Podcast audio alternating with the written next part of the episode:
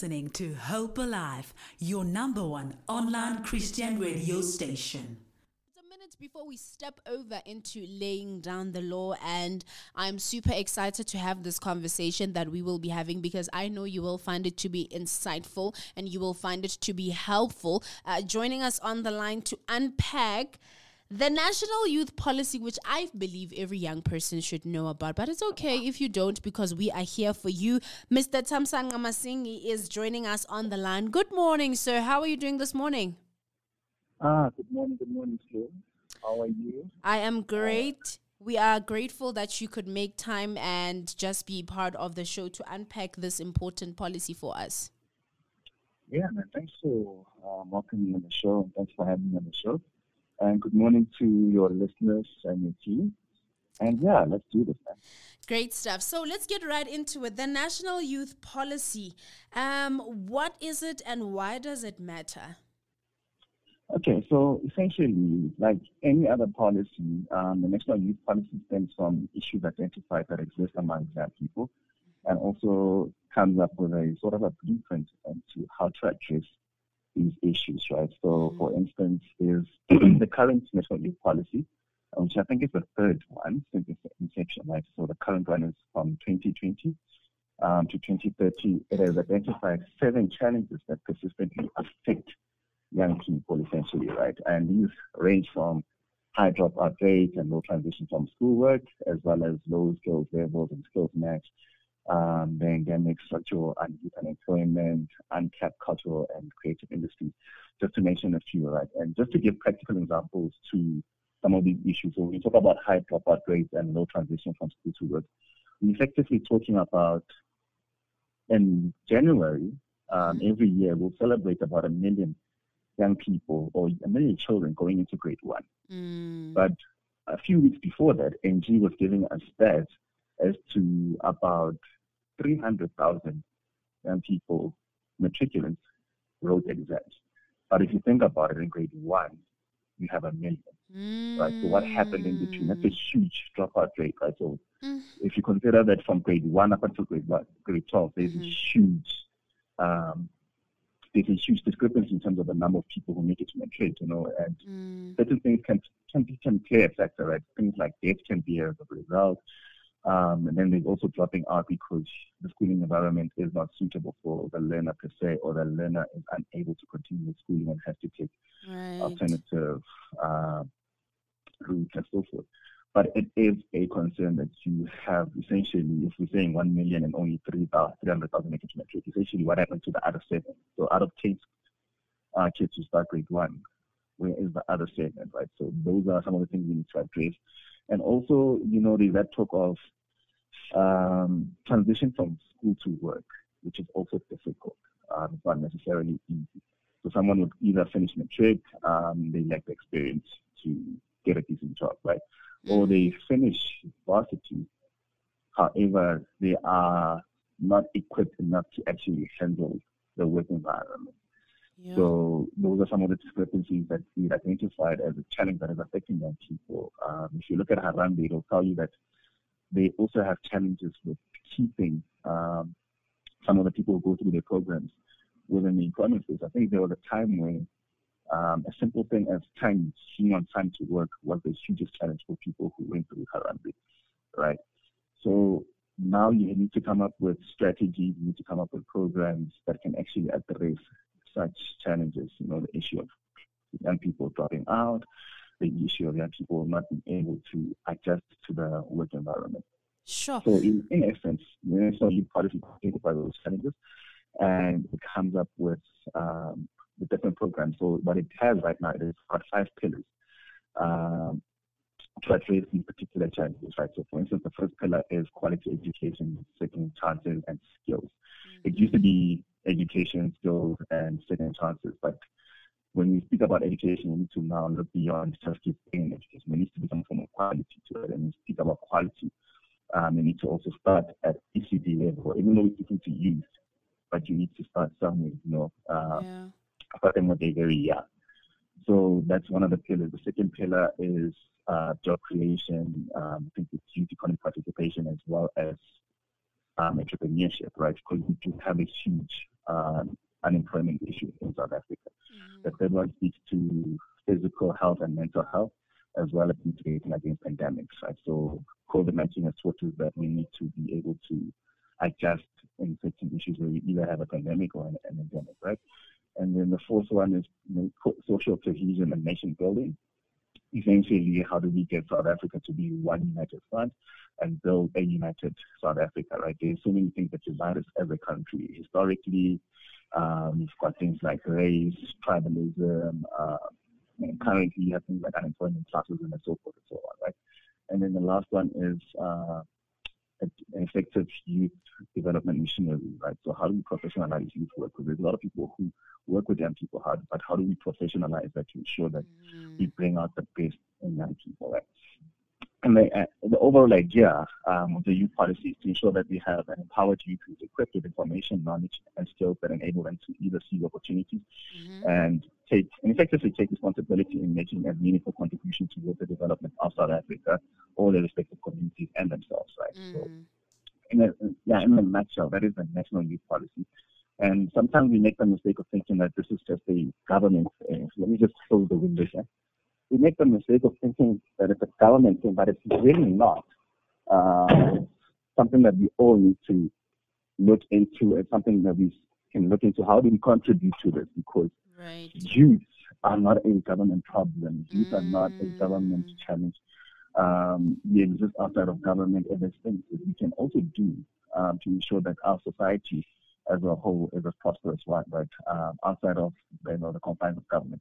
So for me, I would like to encourage people to realize that this is something that we need to take up as a nation, um, whether you are in civil society, whether you are in government, or whether you are in uh, the private sector. Sure.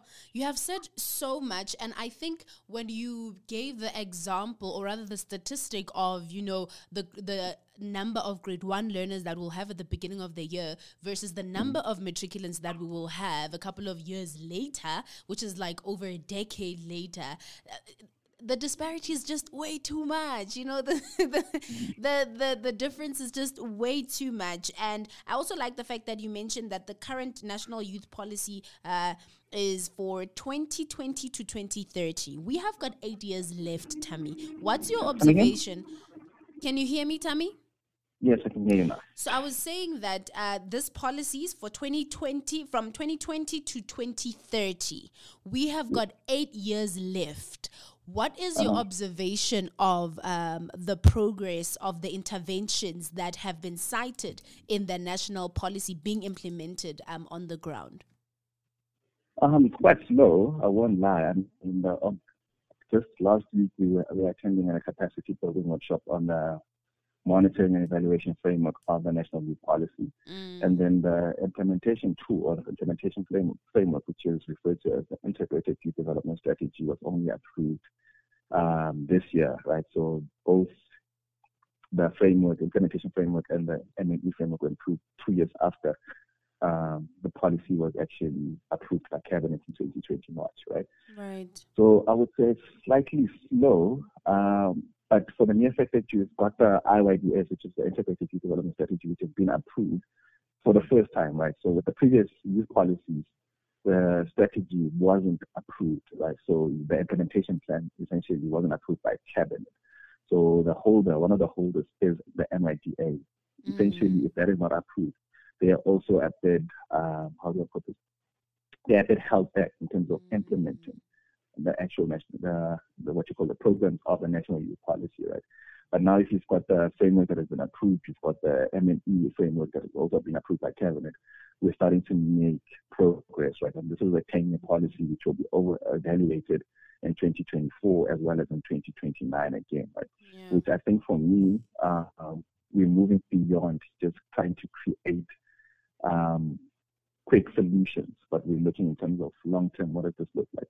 Um, and if we look at the Department of Women, Youth and Persons Living with Disabilities, I would say they've made slight progress given that they're a small team. Uh, many mm. people don't know this, but for, for instance, the youth directorate within the department that looks at this particular policy, it's a team of, I think it's three or four, mm. right? Um, so it's a very small team, but they've, in terms of legislation, they've been able to push for the NYDA amendment bill to go through the process, public participation processes again, right? Mm. Which is mm. something that has been stagnant for about 10 years. Mm-hmm. And in the last three or four years, they've been able to push for that. Um, we've seen the RIDS being approved by cabinet. We've seen the M&E framework being approved by cabinet.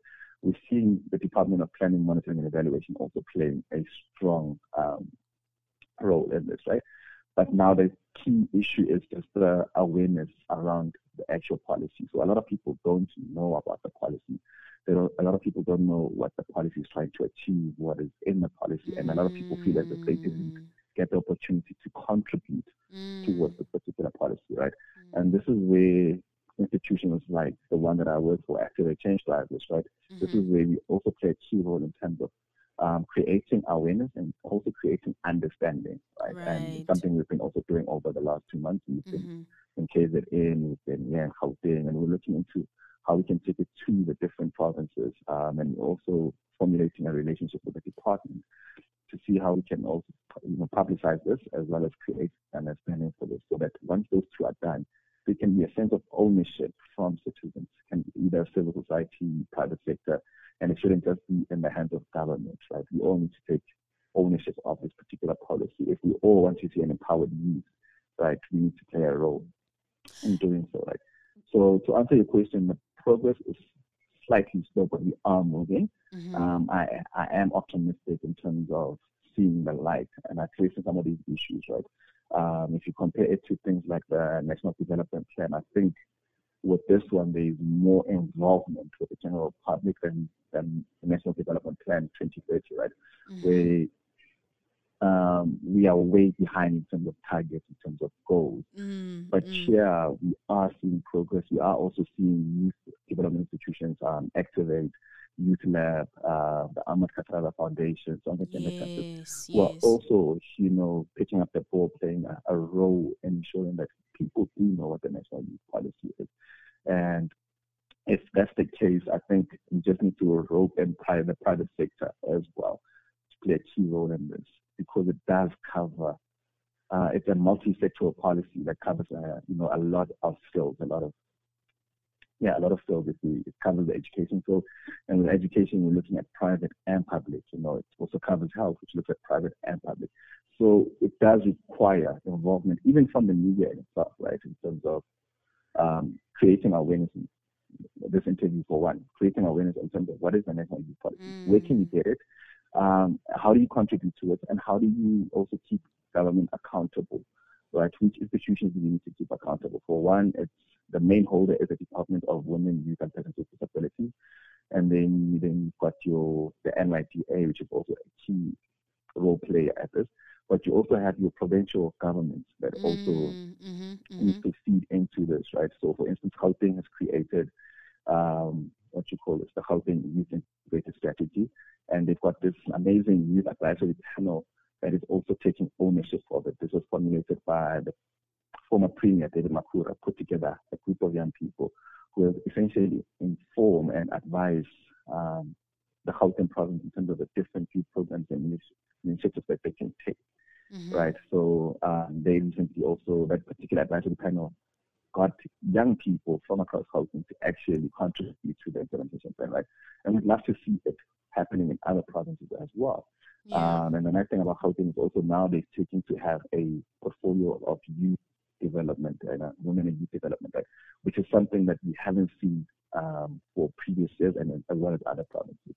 So there's slight progress and there's an ownership that's also coming out, right? So obviously we're hoping that this will have a knock-on effect. We'll start to see it in mm. other provinces. Um, then ultimately we will achieve, achieve our goal. Yeah, and and you know you you mentioned the fact that um, you've done capacity building workshops. Are mm-hmm. young people interested enough to initiate the conversation? And by that I mean, um, have you and your team come over and host this workshop, or is it the other way around where you have to continuously rally young people up for such things? What is the interest and how are young people engaging? Look, man. Um, so last month, in last month. No, it's not last month. We're in November now. Ne?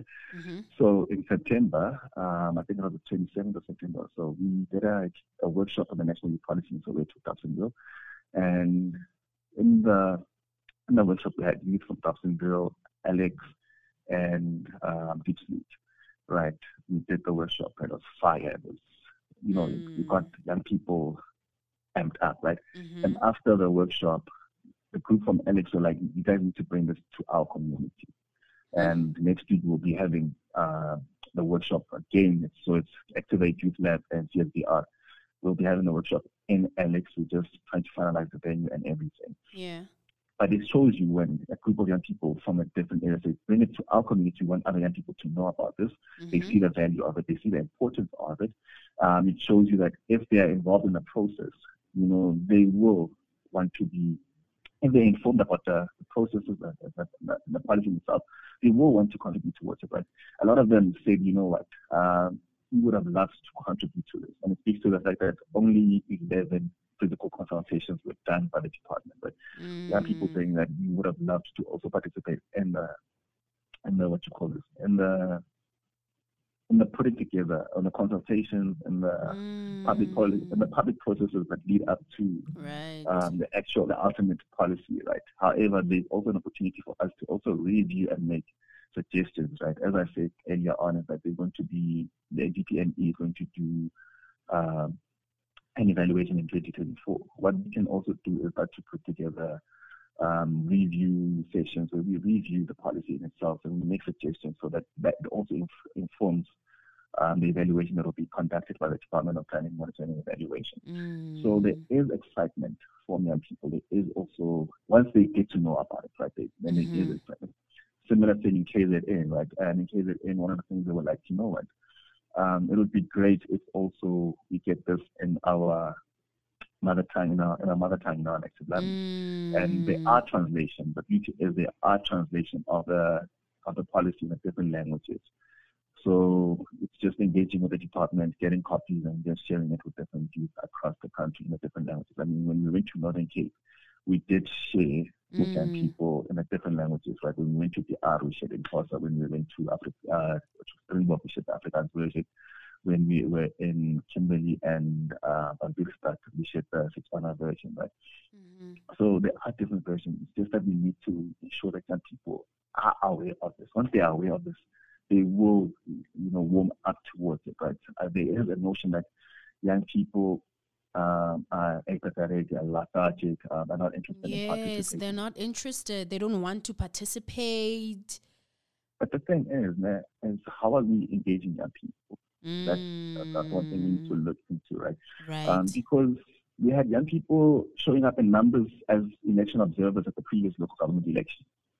Right. Um, Activate had about 400 applications, 200 uh, young people who were actually participating as observers. Um, Maskaprara Foundation had about 50 young people. DDP KwaZulu-Natal had about the same number. Mhm. Um, there's quite a number of institutions that get young people participating in processes. It's just that uh, we need to scale it up a bit more, and we need to find, we need to meet young people where they are, essentially. Like We did an election roadshow after elections to find out from young people why is it that they didn't participate in elections. Right. An interesting feedback from Cooking and Rustenburg was that we wanted to register, but the Home Affairs is not effective. But You can spend in two days, you can spend two days in a line trying to get an ID Yeah. what are the requirements to get to register to vote in an ID. So we see that sometimes we make assumptions that the people don't want to participate, but the system in itself is not conducive enough, right? Or the information is just not there, right? So that's why Mm, also civic mm. education plays a key role in Yes. ensuring that young people are aware of these processes. Young people do know about things like the National Youth Policy, Mhm. and also how they can participate in the different processes, right? Things like an Mhm. IDP within your local municipality. How do you inform the development of your own municipality and your own area, right? A lot of Mm. people do not know how to go about it and what the process is, right? So I think maybe civic education then plays a key role in just creating that awareness Absolutely. and also debunking that myth, that myth, right? Um, and I think the other, on the flip side of the coin, is yes, there are young people who who have lost interest, right? Um, who, who are disillusioned by politics, who are also have fallen into the cycle of hopelessness, right? And this is because the environment that we find ourselves in is pretty much a difficult one. High unemployment rates, right? Mhm. A lot of disappointment by government institutions, a lot of promises made, promises not kept, Mhm. right? A lot of corruption, right? Um, things Mm. for, for, for lack of a better word, things aren't just going right. Right. And if we acknowledge the truth that if we fix the system, we can get a lot of people back into, you know, the processes that we Mm. speak about, right? But if one, you expect me to continuously vote, but after each and every election, things continue to deteriorate, the problem is not me. The problem is essentially the people who we are either voting in or the people who have been elected and not representing the people who elected them and turn their backs against them. Right? So there's there's different ways of looking at um, the participation factor. However, um, I feel as if civil society can't be the only one to bear the, you know, the burden of trying to create awareness, right? Um, Right. If you look at the different spheres of government, local, provincial, and national, they all have a public education office, right? And which their role is essentially to educate the communities that they operate with Right. uh, um, about these processes, right? And that's mainly we need to start interrogating: Are they doing it? Up? Are they going out? Mhm. Mhm. Um, are they accessible? Right? Um, do people, do young people even know the Gauteng legislature? Where is it? Where is it situated? Mm. What is its role?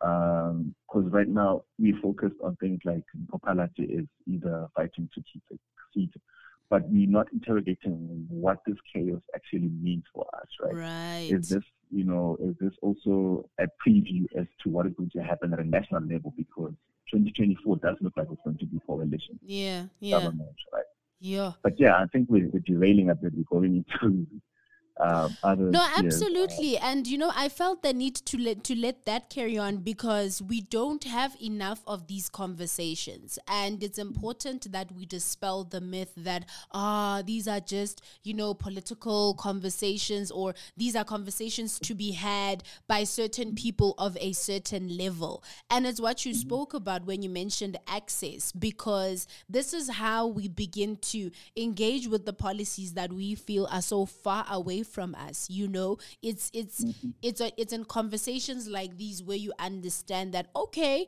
maybe it's not as far as i thought it was. Let me try and reach out. And you would be surprised how many people are willing to um, to help you. Because that's the other thing that I have observed, especially in communities where um, if you are just one person that's complaining about an issue, you won't get as much re- recognition or as much attention. But when you start to band together, the three, the four, the five of you, and you begin having these conversations and you begin knocking on these doors, even though the response you the response you want might not come as quickly but there's a notice you know people start to see that okay there's some noise that is being made by these five young people or these 10 young people. So being organized is a very important part of of us moving forward as young people. Um what would your parting shot be uh to to our listeners as far as the national youth policy is concerned?